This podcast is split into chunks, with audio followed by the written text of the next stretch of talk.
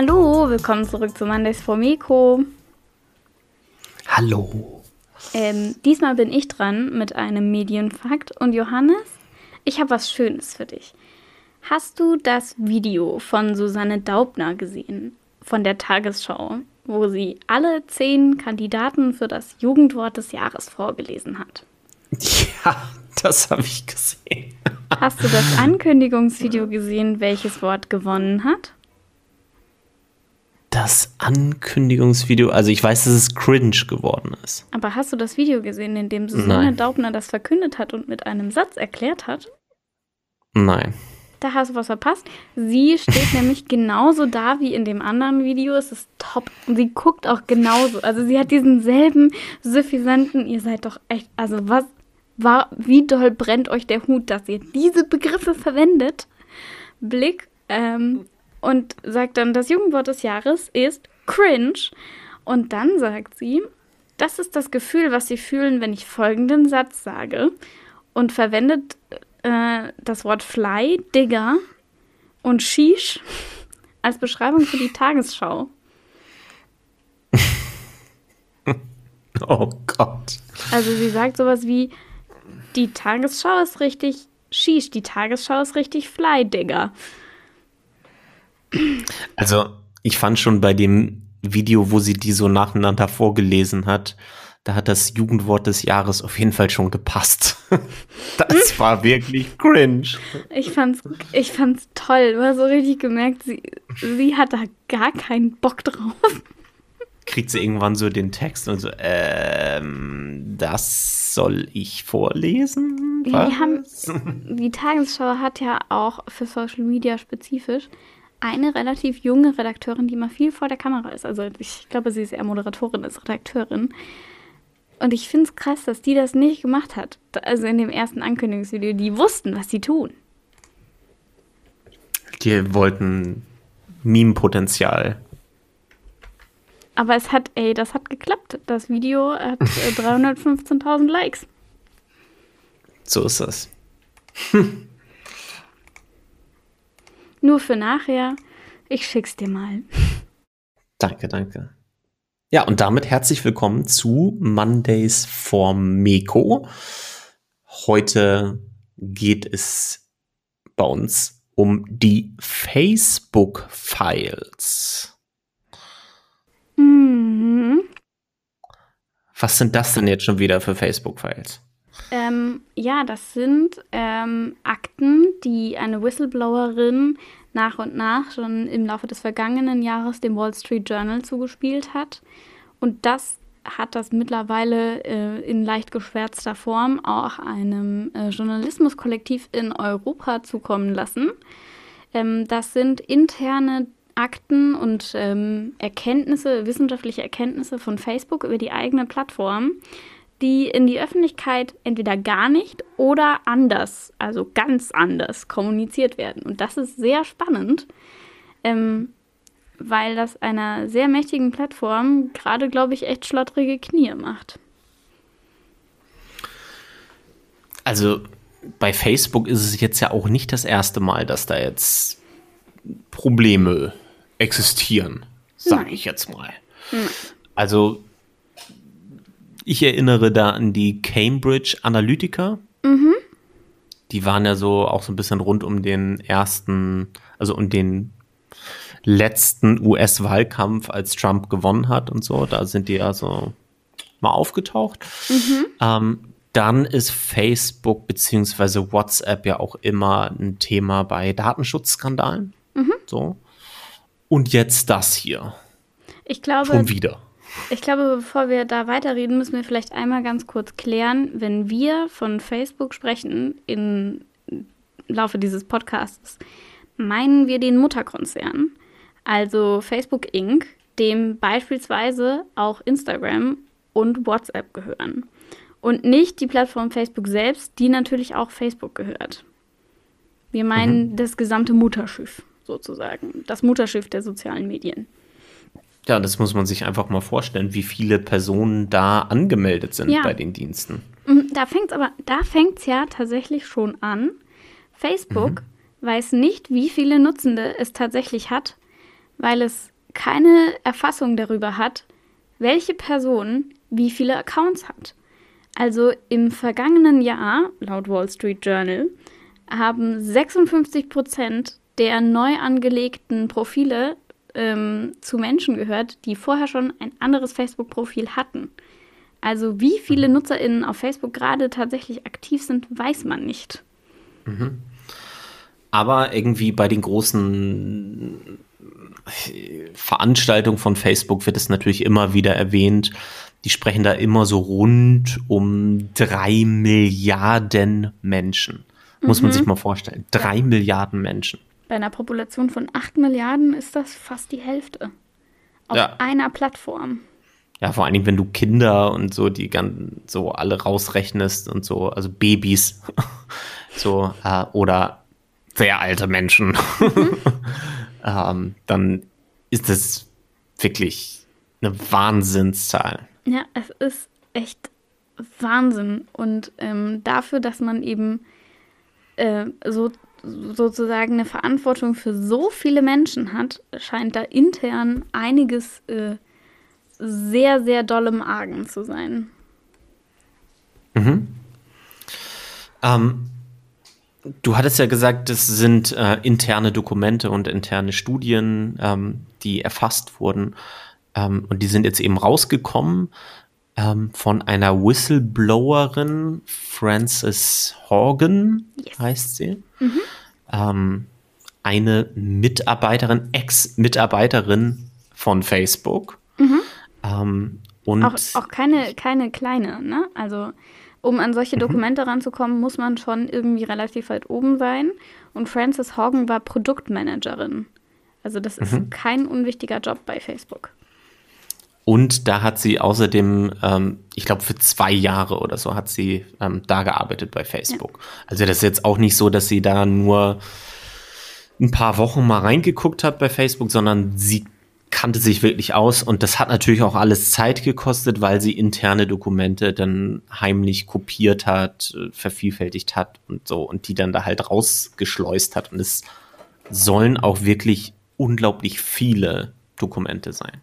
Und was man auch noch dazu sagen muss, was da auch immer noch sehr wichtig ist, Francis Hogan hat da nicht angefangen mit der Absicht, ähm, was über die Plattform rauszufinden, was sie gegen die Plattform verwenden kann. Die hat da wirklich mhm. angefangen als Produktmanagerin, weil sie Produktmanagerin sein wollte. Und ähm, selbst jetzt, nachdem sie diese ganzen Files veröffentlicht hat, sagt sie auch immer wieder, sie möchte, dass das äh, konstruktiv für Facebook genutzt ist und nicht destruktiv. Also sie meint immer noch, so Facebook hat wirklich viele positive Aspekte und die sollte man sich auf jeden Fall zu Nutzen machen. Sie möchte mhm. damit he helfen, dass viele von den Sachen, die die Plattform eigentlich schon weiß, tatsächlich auch mal umgesetzt werden, weil der öffentliche Druck besteht. Also es geht ihr nicht darum, die Plattform zu zerstören. Das hat mich sowieso ein bisschen gewundert an den ähm, Details, die da jetzt an die Öffentlichkeit gekommen sind. Ähm, das Thema Datenschutz, was mm. ja sonst immer so groß geschrieben ist, spielt gar nicht so ein Riesenthema eigentlich hier in den ganzen Dokumenten. Also das ist eine andere Schwerpunktsetzung. Ja. Ähm, jedenfalls von den Abschnitten, die ich jetzt gelesen habe. Ähm, und man muss natürlich auch sagen, bei Frances Horgan, sie hat auch eine gewisse ähm, Backstory. Sie hat nämlich vorher ähm, nach eigenen Angaben auch schon für Google gearbeitet mhm. und für Pinterest. Also Google, Pinterest und dann Facebook eben. Das heißt, ich glaube, so Datenschutz, ich meine, in den USA ist das sowieso noch mal was anderes, ein mit Datenschutz. Thema, ja. Mhm. Ähm, ja. Äh, und deswegen hat es mich dann im Nachhinein gar nicht mehr so krass überrascht, dass das nicht so der Schwerpunkt war. Mhm. Es geht aber um andere Sachen. Und eine der Sachen, die ich mir rausgeschrieben habe, das ist das große Problem von Hate Speech. Mhm. Ja. Was hat sie denn dazu so rausgehauen? Ähm, also zum Thema Hate Speech hat sie gesagt, dass es, ähm, es gibt eine ähm, Kontroll ähm, Intelligenz, die quasi mithelfen soll. Also es ist so, dass äh, Content, der gemeldet wird auf Facebook, dass der gesichtet wird, aber der wird meistens vorgesichtet von einer künstlichen Intelligenz damit wirklich nur da, wo die künstliche Intelligenz sich auch unsicher ist, dann Menschen entscheiden müssen, weil man muss sich ja auch bewusst machen, dass das unfassbar belastender Content ist teilweise. Also da mhm. sind brutale Sachen dabei. Gegen Menschen, gegen Tiere, gegen was weiß ich was. Ähm, mhm. und dass die Situation in diesen Beobachtungszentren scheiße ist, das ist schon seit sehr vielen Jahren bekannt. Da wird aber irgendwie auch nicht so viel dran gemacht. Und ähm, die Dokumente, die sie jetzt veröffentlicht hat, die zeigen eben unter anderem auch, dass diese künstliche Intelligenz, die da vorgeschaltet ist, richtig schlecht ist. Also, dass mhm. die quasi nicht funktioniert. Was natürlich dann auch im Umkehrschluss heißt, dass viel Content, der problematisch ist, von dieser ähm, künstlichen Intelligenz einfach nicht weitergeleitet wird an solche KontrolleurInnen, sondern wird gesagt, ah, das macht doch nichts. Und dann bleibt er auf der Plattform. Ja, diese ähm, Personen, die sich diesen Content angucken müssen, also da, du hast vollkommen recht, das ist überhaupt kein neues Thema mehr. Ähm, aber wenn man sich Dokumentation anguckt von, von Personen, die oder über Personen, die da solchen Content halt eben überprüfen, die müssen teilweise in Therapie, weil das mhm. einfach zu krass ist, was die sich da tagtäglich und dann nicht nur einmal oder zweimal, sondern die werden ja permanent ja. damit beschallt mit dem ganzen Material. Und dann stellt man sich vor, dass Mark Zuckerberg auf ähm, Veranstaltungen von Facebook immer wieder anpreist und irgendwie vorm, weiß ich nicht, Europäischen Gerichtshof oder sonst was. Mhm äh, US-Senat sagt er immer wieder, hey, was wir nicht alles machen, wir wollen diese Menschen schützen. Deswegen haben wir eine künstliche Intelligenz entwickelt und diese künstliche Intelligenz, die filtert das halt raus, sodass halt ähm, die, die Menschen, die jetzt dahinter sitzen und sich den Rest dann noch angucken müssen, eigentlich gar nicht mehr so super schlimmes Zeug bekommen. Und natürlich kann er irgendwie aufwarten mit Zahlen. Na, also man, man kann natürlich irgendwie künstliche Intelligenz irgendwie entwickelt man ähm, und dann spuckt die künstliche Intelligenz natürlich irgendwelche Zahlen raus. Wenn eine Sache von Computern easy zu machen ist, dann ist es Zahlenauswertung. Und dann spuckt die künstliche Intelligenz irgendwie raus, heute eine Million Hassnachrichten und Inhalte gelöscht. Mhm. Und wenn ich dir das jetzt sagen würde, so eine Million ist jetzt eine ausgedachte Zahl, eine Million haben wir heute gelöscht, dann denkst du jetzt auch erstmal, oh krass, funktioniert ja mega gut, diese künstliche Intelligenz. Mhm. Ähm, aber diese absoluten Zahlen und wie viel dann halt eben durchkommt, die werden dann eben häufig eben nicht veröffentlicht, so dass Zahlen in dem Sinne dann auch lügen können oder zumindest nicht die ganze Wahrheit sagen können. Ja, genau. Und ähm, passend dazu ist ja auch noch ganz wichtig, dass diese ähm, Falschinformationsentfernungsgeschichten ähm, auch nicht laufen. Also generell mhm. Sachen von der Plattform runterzuwerfen, funktioniert offensichtlich nicht so gut. Mhm. Ähm, das liegt einerseits daran, dass ähm, die äh, Methoden und ähm, die Aufwände zum Monitoring von Falschinformationen geclustert sind in ähm, Länderkategorien. Also es gibt äh, unterschiedliche Kategorien, je nachdem, in welchem Land man ist, wird dann mehr oder weniger getan. In Deutschland ist es wohl so, dass da viel getan wird. Ähm, in anderen Ländern, ähm, ich glaube, Äthiopien war das, als Beispiel wird quasi gar nicht gegen Fehlinformationen ähm, vorgegangen. Das hat ganz gruselige Aus, ähm, Auswüchse, wie beispielsweise, dass man arabischen Content nur aus zwei Ländern moderiert und nicht aus beispielsweise Beirut, glaube ich, hat keine Content-Moderation ähm, für Facebook, also in, im eigenen Land sitzen. Das heißt, die aktuellen Konflikte, das ist wie wenn man aus Deutschland ähm, österreichischen Content moderieren würde, das ist ja auch Deutsch. Ähm, aber das sind einfach Konflikte, von denen man keine Ahnung hat. Also außer jetzt Sebastian Kurz. Aber sonst man, kriegt man davon halt einfach nichts mit. Ähm, das heißt, da fehlt einfach das, das länderspezifische Know-how und auch äh, über so Gepflogenheiten. Ähm, und in, ähm, in Indien, als da diese Aufstände gegen äh, muslimische Minderheiten waren, hat man ähm, so schreibt das Wall Street Journal, in, auf Facebook einen 300-prozentigen Anstieg an Hass-Content äh, zu Muslimen äh, gemerkt, zumindest in Indien. Und Facebook hat da fast nichts getan. Also muss man sich mal vorstellen. Also, dass, dass in anderen Ländern, die nicht die USA sind oder englischsprachige Länder, gibt es weniger also erstmal funktioniert die künstliche Intelligenz, die sie auch da einsetzen, ja für die Falschinformationen auch, aber auch für den Hass oder Hassrede in diesen Ländern funktioniert schlechter. Und zusätzlich dazu haben sie dann auch noch weniger Moderatoren in dieser, ähm, in diesem Sprachgebiet. Ähm, dann hattest du ja schon erwähnt, das sind teilweise komplett unterschiedliche Kulturen. Und ähm, das steht auch da mit drin in diesen äh, Facebook-Files, ähm, dass zum Beispiel diese künstliche Intelligenz überhaupt nicht unterscheiden kann zwischen äh, Aufrufen zu Gewalt und zwischen Zitaten aus dem Koran beispielsweise. Ja. ja. Ähm, und das ist, also ich finde das halt, also es geht gar nicht. Das ist die Religion nee. der Menschen. Ähm, äh, das ist diskriminierend. Mhm. Ähm, und ich meine, seien wir ganz ehrlich, also künstliche Intelligenz diskriminiert nun mal häufig. Auf das ist halt so. Oh, da können wir eine ganze Folge ähm, drüber machen mal.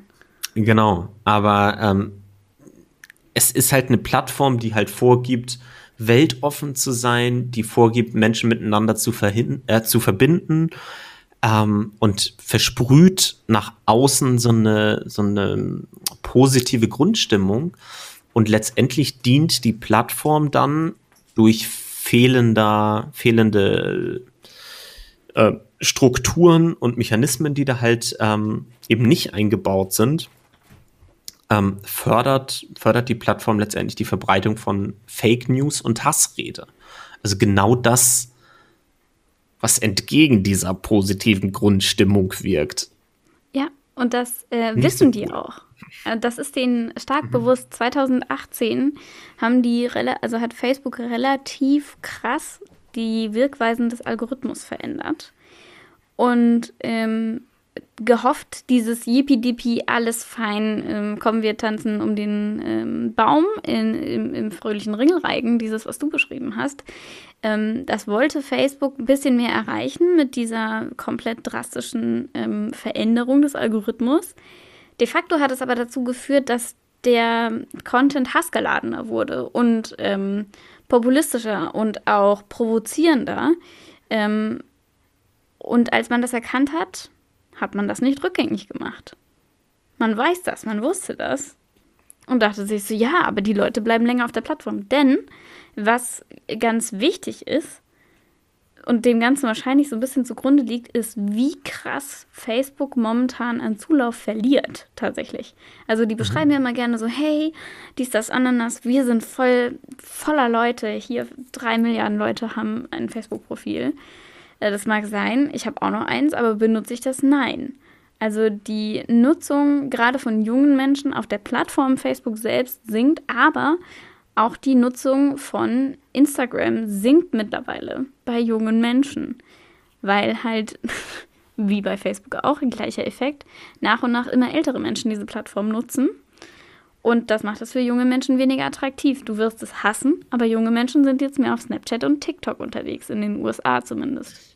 Ja, das ist halt dieses Prinzip, das kennt man ja aus, aus unterschiedlichen Bereichen. Also auch im Gaming-Bereich oder auch im Musikbereich. Zum Beispiel, sobald irgendwie, früher war es Facebook, ähm, sobald irgendwie auf Facebook deine Mutter oder deine Tante dir eine Freundschaftsanfrage geschickt hat, wenn du gerade irgendwie in der Pubertät warst oder so, hat man sich so gedacht, mm, weiß ich nicht also man will sich ja auch irgendwie abgrenzen vom Elternhaus. Mhm, ja. Und wenn das halt mit Plattformen nicht geht und wenn das mit Musikgeschmack nicht geht, ne, also du kannst ja auch keinen Helene Fischer mehr hören, weil deine Eltern das auch hören und Helene Fischer sowieso nicht, aber dann sagst du, hey, ich möchte gerne das hören.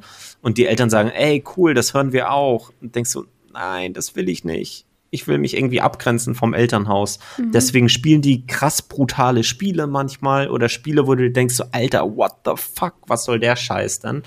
Oder sie gehen halt erst zu einer Plattform wie Instagram und weil da halt irgendwie das zu hip ist und das funktioniert ja nur mit Bildern und so und dann sprechen die da alle so komisch und deswegen äh, sind wir da sicher und auf einmal kommen die ganzen Eltern hinterher und kommen die ganze Gesellschaft ist auf einmal auf Instagram, weil da die jungen Menschen sind und weil das hip und modern ist.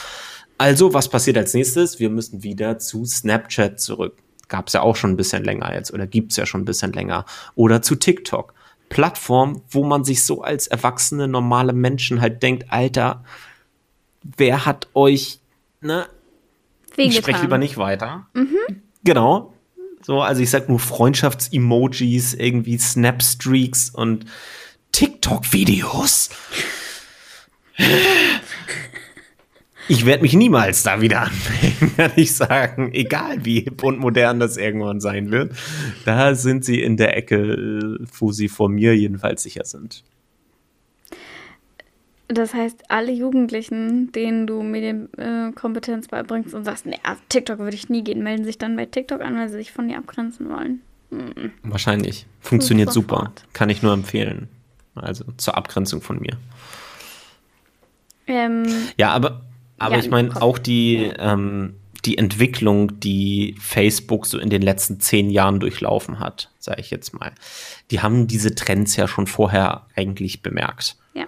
Und das hat dazu geführt, dass eine Plattform wie Instagram erst wirklich ins Leben gerufen wurde. Und das hat dazu geführt, dass sie WhatsApp gekauft haben. Ja, Instagram haben die auch nicht ins Leben gerufen. Instagram haben sie auch gekauft. Genau, aber die haben das ja quasi für sich dann nochmal Krass etabliert. Mhm. Und, genau. Ähm, jedes Mal, wenn die irgendwie was selber sich überlegt haben, jetzt mal abgesehen von der Plattform Facebook selber, ich sag nur Facebook Messenger, hat das nicht so gut funktioniert. ähm, auf jeden Fall, deswegen haben sie halt WhatsApp gekauft, deswegen haben sie Instagram gekauft, ähm, weil die gemerkt haben, die Leute hauen uns ab. Und da sind die jetzt gerade. Und deswegen versuchen sie immer weiter zu kaufen und zu kaufen, ähm, anstatt sich mal vielleicht irgendwie mit dem Grundproblem der Plattform zu beschäftigen. Ja, ähm, und ähm, Grundprobleme hat die ja wirklich viele. Ähm, eins davon, ähm, was man schon immer gemunkelt hat und was ja auch ein paar Leute schon versucht haben zu untersuchen, ist, dass Instagram für die ähm, psychische Gesundheit von Teenagern echt schädlich ist. Und das, das weiß Facebook. Also der Mutterkonzern weiß das. Mhm. Der Mutterkonzern weiß übrigens auch, wie krass schnell man sich auf der Plattform Facebook selbst radikalisieren kann. Die haben dazu Experimente durchgeführt. Mit irgendwelchen ähm, Persona, die sie dann angemeldet haben, Fake-Namen, Fake-Alter, ein paar Interessen angegeben, wie schnell da die Radikalisierung abgelaufen ist. Das ist den, das sind beides Dinge, die die selbst untersucht haben, die an, also wenn man sich mit Medienforschung befasst, die viele Leute versuchen ähm, zu belegen. Es gibt, also du wirst schon wieder schreien, aber eine, ähm, es gibt eine sehr ähnliche Untersuchung über TikTok, wie schnell man von transphobem Content auf TikTok ähm, zu tatsächlichen Neonazi-Inhalten äh, da kommt. Ich kann dir sagen, 400 Videos im Median. Mhm. Das ist nicht viel. Und auf Facebook ist es halt genauso. Und mhm. Facebook hat das selbst rausgefunden. Die wissen das. Ja, also man muss sich das mal vorstellen. Also hier aus der Süddeutschen Zeitung zum Beispiel der Ausschnitt. Also ein Drittel der Mädchen, die sich unwohl in ihrem Körper fühlen, denen geht es schlechter, wenn sie Instagram nutzen. Na, also so ein Drittel, also 33, Periode 3 Prozent der Mädchen, denen das halt sowieso nicht so gut geht, die sich also unwohl im Körper fühlen, als nur ein Teil, ähm, weswegen es einem schlecht gehen kann, denen geht es noch schlechter, nur weil sie diese Plattform nutzen das geht da nicht mal um irgendwie Spezifika der Nutzung, sondern nur weil die Instagram nutzen, geht es denen schon schlechter. Muss man sich mal vorstellen. Das ist, wahnsinnig, ist eine wahnsinnig hohe Zahl. Ähm, und das haben die alles in Studien herausgefunden, haben das alles belegt. Aber Facebook ist es egal, weil Facebook geht es eigentlich um die Content-Interaktion der Nutzerinnen und Nutzer. Das heißt, geistige Gesundheit ist eigentlich wirklich vollkommen Schnuppe. Hauptsache, die Leute liken und kommentieren. Richtig, und, und ich teilen. glaube, ja. und teilen. Und das ist auch genau der Grund, warum diese ganzen ähm, Fake News, Hassnachrichten, weil das, also die, die, den Content gibt es ja trotzdem. Ja. Irgendwie, was weiß ich, Beleidigungen auf den Plattformen. Warum ist er halt da? Weil das natürlich auch Content-Interaktion ähm, zur Folge hat. Die Leute reagieren dann drauf. Entweder die Leute bestätigen das oder auch wenn Leute dagegen sind und schreiben, hey, guckt euch mal den Schrott an, der hier jetzt gerade wieder geschrieben wurde. Sagt doch mal was dazu. Ist für Facebook genauso viel wert wie ein Like, der das auch noch unterstützt. Eigentlich sogar fast mehr, weil du dann ja in eine Diskussion kommst. Also das ähm, ist ja dieses Bass kreieren, quasi dieses, mhm.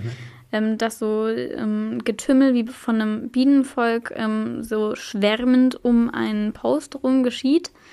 Ähm, je mehr Menschen damit interagieren, vielleicht weil sie sich streiten, vielleicht weil sie es gut finden, aber wahrscheinlich eher, weil sie es äh, schlecht finden und sich da streiten, ähm, desto mehr wird ein äh, Inhalt gepusht. Weil das Facebook mehr bringt, weil man dann ja auch Textnachrichten hat, die man, also Texte, die man analysieren kann auf Keywords ähm, in der Ermittlung von NutzerInnen-Daten, weil das ist ja quasi das, was Facebook macht. Also das hat man ja bei Cambridge Analytica deutlich gesehen. Facebook ist keine Plattform, die dadurch Geld verdient, dass sie Menschen zusammenbringt, sondern Facebook ist eine Plattform, die dadurch Geld verdient, dass man sie nutzt, Nutzerdaten hinterlässt und Facebook quasi mit Erstellen eines Profils ähm, die Zustimmung gibt, dass Facebook damit machen darf, was es möchte. Und zwar der gesamte Konzern, nicht nur die Plattform Facebook, sondern der Konzern Facebook. Ja. Das ist nicht ohne.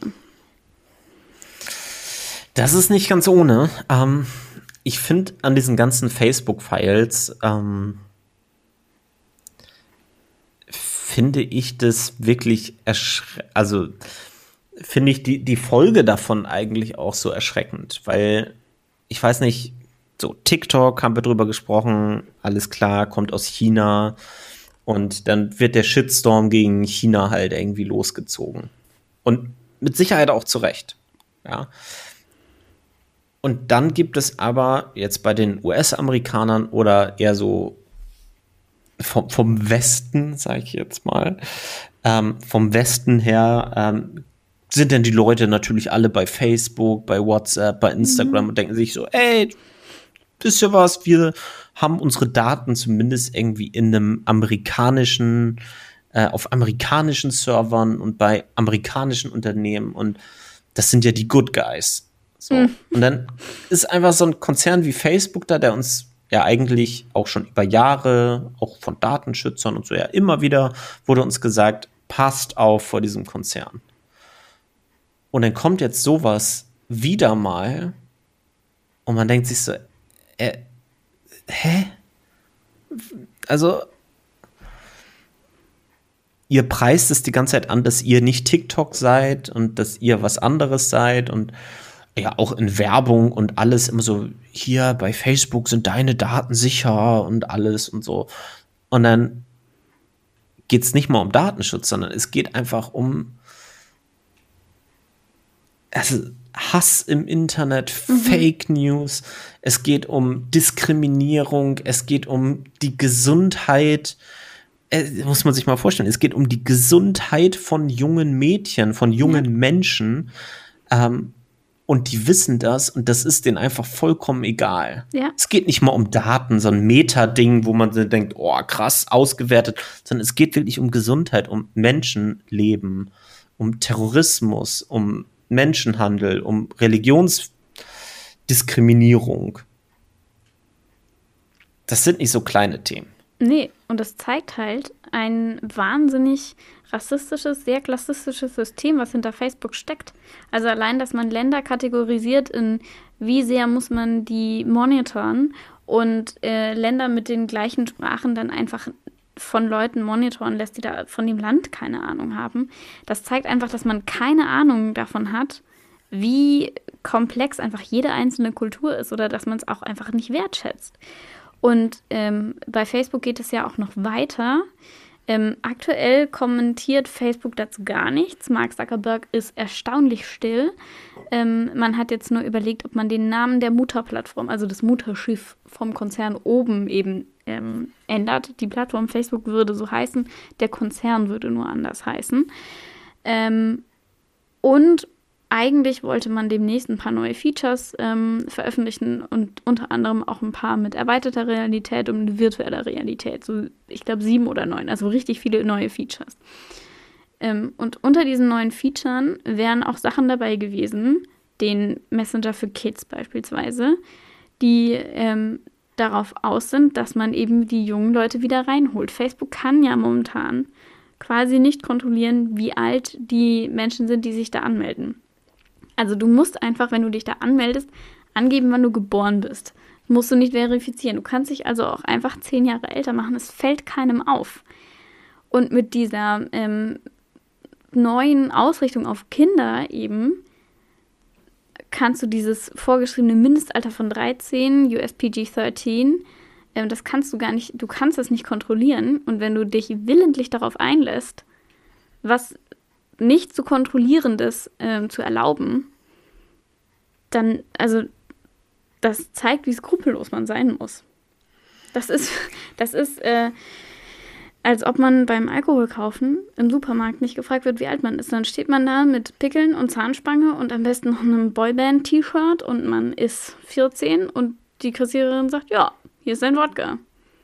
Oder das so, hey, du bist auch 18, oder? Ja, genau. Ja, ja, ja, ja. Mhm, mm. ja. ja. ich weiß auch, dass bei Facebook gab es mal irgendwann die Idee, dass man ähm, alle Apps, also Facebook, WhatsApp, Instagram zu einer großen App äh, machen wollte. Ich weiß nicht, ob die Idee mittlerweile vom Tisch ist. Ähm, aber so, dass man quasi, dass man dann halt quasi sagt, okay, wenn du halt Instagram nutzen willst und so, kannst du über diesen einen Button da unten auch direkt WhatsApp nutzen und so alles in einer App und so schön zugespammt werden. Ich weiß, dass es mal eine Idee gab, das zu tun. Ob es jetzt noch auf dem Tisch ist, weiß ich nicht. Ja, man liest es immer wieder. Aber ich kann es mir, spätestens jetzt kann ich es mir nicht mehr vorstellen. Mhm. Aber das Ding ist halt auch jetzt nach diesen Facebook-Files, ich glaube halt, der Aufschrei ist viel zu gering jetzt schon. Mhm. Also ich meine, ähm, jetzt, wo ihr den Podcast hört, ist es auch schon ein paar Wochen her, dass diese Facebook-Files veröffentlicht wurden. Und ja, die Tageszeitung und in den Nachrichten und alles hat man darüber berichtet. Aber ist, also, es fällt ja nichts auf. Also diese große Welle der Empörung bei WhatsApp die es damals gab, als Facebook WhatsApp übernommen hatte. Das war ja wirklich, die Leute haben gesagt, oh, hier, mhm. Facebook hat WhatsApp gekauft. WhatsApp deinstallieren, einen anderen Messenger nutzen. Und einige Personen haben das dann auch gemacht. Und am Anfang war da mehr Empörung, als das jetzt gerade der Fall ist, habe ja. ich den Eindruck. Ja. Also jetzt liest man das so und denkt so, ja, gut. Aber was da wirklich drin steckt, finde ich echt krass. Also nur um nochmal zwei Dinge zu nennen, ähm, über die wir jetzt wahrscheinlich nicht so lange reden können, ähm, ist einmal, dass Facebook ähm, politische Bewegungen unterdrückt, die es selbst als kritisch einschätzt oder als gefährlich. Aber das sind dann halt Einschätzungen von Mitarbeitenden. Also ähm, der Vorwurf, auch das, wofür sich Facebook momentan in den USA vor dem höchsten Gerichtshof und ich glaube vor dem Abgeordnetenhaus verantwortlich machen muss, ist, dass man, ähm, dass viel der Planung dieser ähm, Stürmung auf das Kapitol am 6. Januar diesen Jahres über Facebook lief und Facebook da nicht eingegriffen hat. Und daraus hat sich auch noch eine Partei ähm, gegründet, die Patriot Party und Facebook hat erst nachdem da eben der Shitstorm aufkam, dass Facebook sich da offensichtlich nicht kümmert und da Hass und Falschinformationen ähm, verbreitet werden, ähm, weil nach jetzigem Erkenntnisstand ist ja der Grund dieser, dieses äh, Riots ähm, eine Lüge darüber, dass Donald Trump angeblich die US-Wahl doch gewonnen hat und die Wahl manipuliert wurde, tatsächlich eine Lüge, also aktueller Stand.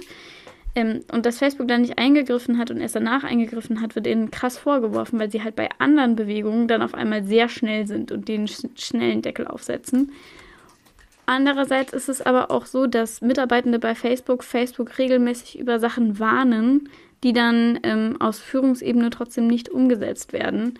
Also ähm, Facebook-Mitarbeitende sehen Drogenkartelle und Menschenhandel und melden das intern. Das sehen ja nicht nur diese, ähm, diese Menschen, die den geflaggten Content dann tatsächlich kontrollieren, sondern auch Mitarbeitende bei Facebook sehen das und melden das, uns passiert nichts. Abs ja, also unglaublich. Also da, da, fehlen einem die Worte, wenn man da sowas. Fehlen, ja, wirklich, da ja. fehlen einem die Worte. Ja. Also ich habe, ähm, manchmal gehe ich uns fremd und höre andere Podcasts, aber manchmal selten. Ja, ich weiß, Entschuldigung. Ähm, ich habe vorhin einen Podcast dazu gehört, da musste ich fünf, sechs Mal zurückspulen und war jedes Mal so, das kann er nicht, das hat er nicht gesagt das hat er doch jetzt nicht, das war doch jetzt nicht in einem Satz. Das ist in einem Satz. Facebook und Menschenhandel passen in einen Satz. Das muss man sich mal überlegen. Also, das ist man geht ja davon aus, dass ähm, wenn alles digital ist, dass alles Daten erzeugt, dass man alles zurückverfolgen kann irgendwie. Man kann ja, wenn man möchte und viel Rechenleistung hat, sogar Bitcoins zurückverfolgen, von denen man immer denkt, die sind rückverfolgbar. Und dann hast du da so eine Giga-Plattform, die die Möglichkeit hätte und das Geld hätte und die Rechenzentren hätte, da tatsächlich einen Unterschied zu machen. Und dann machen sie einfach nichts. Und haben eine richtig Tja. schlechte künstliche Intelligenz. Als einer der mächtigsten Tech-Konzerne der Welt haben sie eine unfassbar schlechte künstliche Intelligenz. Und arbeiten ja. damit einfach. Tun wir, als wäre die top. Tja, das ähm, soll unser kleiner Einblick in die Welt von Facebook gewesen sein. Jedenfalls die Facebook-Files.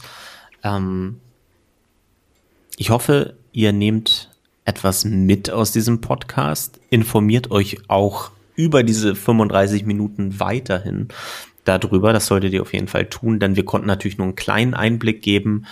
Ähm, also check die Seiten vom Wall Street Journal, von der Süddeutschen, die Tagesschau berichtet da auch auf der Internetpräsenz mhm. relativ viel drüber.